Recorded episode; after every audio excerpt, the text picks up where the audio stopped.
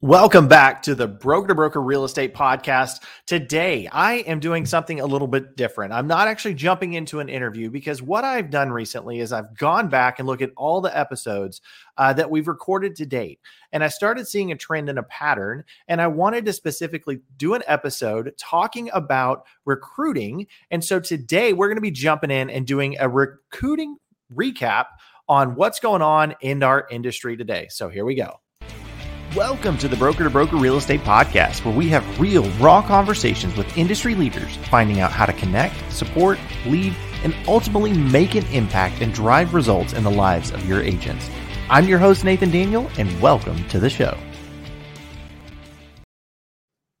All right. So, like I said, today we're going to be doing a recruiting recap on some of the lessons that I've learned over the past several months about recruiting. And so, if you want any more tools, any more uh, tricks, tips, any of that stuff, we have a bunch of it on the website. So, you can go to broker to broker podcast.com and get a bunch of information, sign up for the newsletter, and all that kind of stuff. So, go check that out.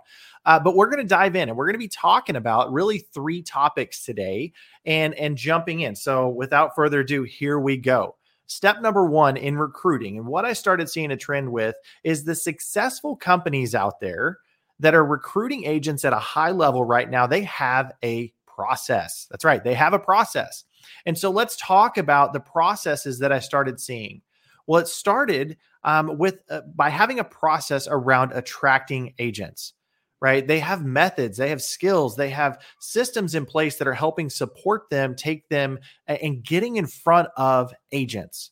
Now, whether that's through running ads on Facebook, whether that's doing things on almost said Craigslist, but like the job sites, whether it's doing networking events, they have a very unique process that's that's pretty much customized to their environment, their organization that lives around their strengths.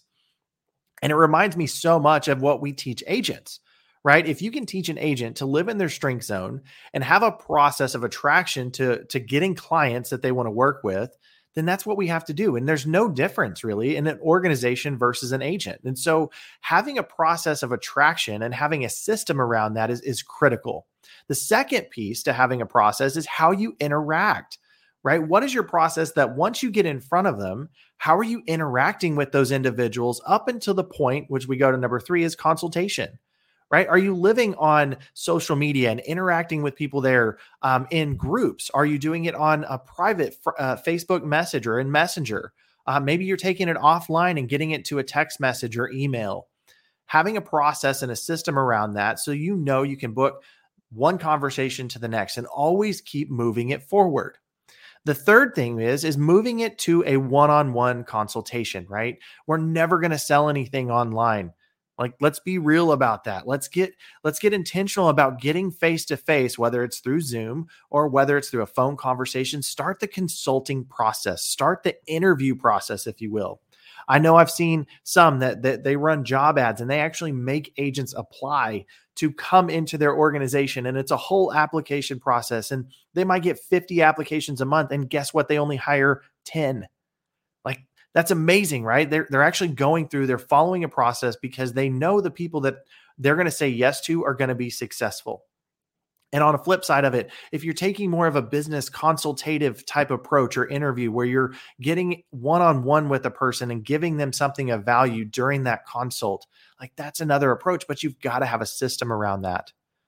And then the third thing, it's inviting them to join your company. When you found that person, you followed that process, what are you giving to them and saying, here's the next steps? Do you have the scripts outlined?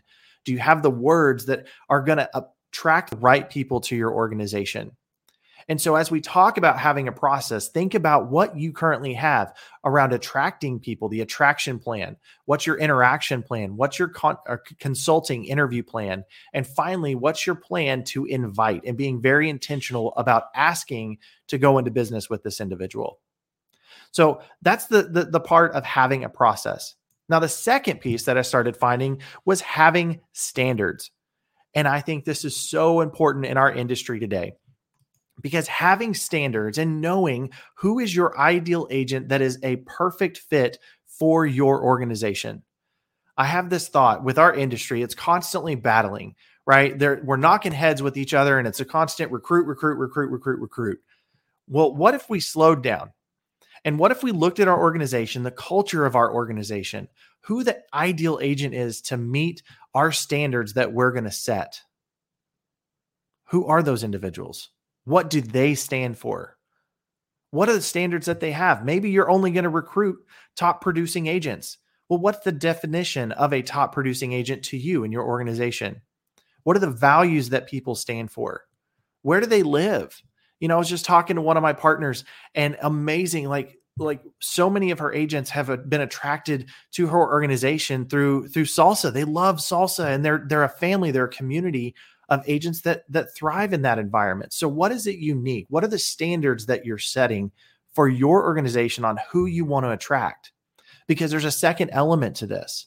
When you define who that person is, you'll naturally be able to tell that story to your agents.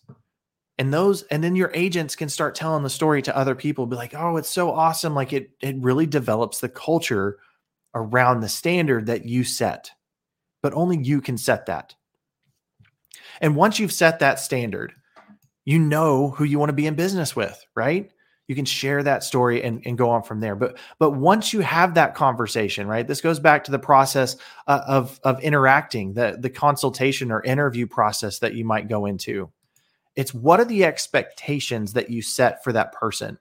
And just because they check the box of they're your ideal person, it doesn't necessarily mean that they're a good fit for your company because maybe the expectations that you expect out of your agents they're not able to meet or maybe it's vice versa i think that's one of the most important things that we can do as leaders is we can show up and we can set the standard on how you are going to show up in their world as a leader how are you going to show up in their first that transition period especially if they're an experienced agent or maybe they're brand new and they need their hand held through the process of getting started We've got to set the expectation from the first meeting all the way until they decide to retire out of real estate. What's the expectation on how you're going to show up?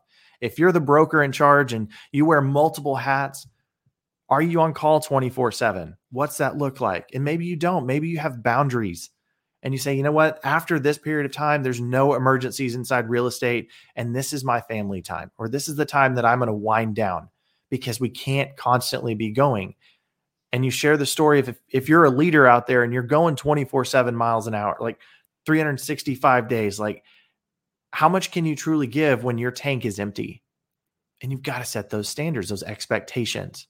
But then also, what are the expectations for them to show up? The agent engagement that you have inside of your culture, inside of your office. What are the expectations on how they respond to you? right? We we never want any secret agents where they're just hiding out and you never hear from them again, even though they may be a top producer and they may be doing deals, which is which is great because your environment supports that. The successful companies that I'm seeing right now, they have agent engagement. They're willing to give back. Those leaders, those agents that are top producers, they want to hone their skills in certain ways. And so they're actually stepping up and they're teaching they're available, they're consulting with other agents, and they're becoming a part of the bigger culture. They're becoming a part of the organizational level and helping it move forward. So I want to encourage you to do what you say you're going to do and and set that expectation of your agents as well. What like encourage them to do what they say they're going to do we have to evolve our industry and that's what i saw in recruiting. When i when i took all these notes and i went back through these these three different lessons of having a process having standards setting clear expectations it may be nothing new but as i looked at this i started seeing the patterns of what's actually working. You know we've got to stop fighting. We got to stop this infighting of recruit recruit recruit and we're we're seeing it more and more now. We have you know with with with organizations that we work with all across the country, we're starting to see referrals being passed back and forth of agents. Like, what a novel idea that all of a sudden maybe my organization or your organization might not be a fit for an agent, but you can refer them to somebody else that has a clear standards and definitions and expectations laid out to where maybe brokers are now passing agents to other brokers. Because what's most important is that agent succeeding. And if it's not a good fit for your organization, you can refer them to the person that is. So I hope this has been insightful. I hope these three lessons you can take and you can look at and you can investigate inside your world. What are your processes? What are your standards? What are the expectations that you're setting for the people that you're attracting into your organization and into your culture?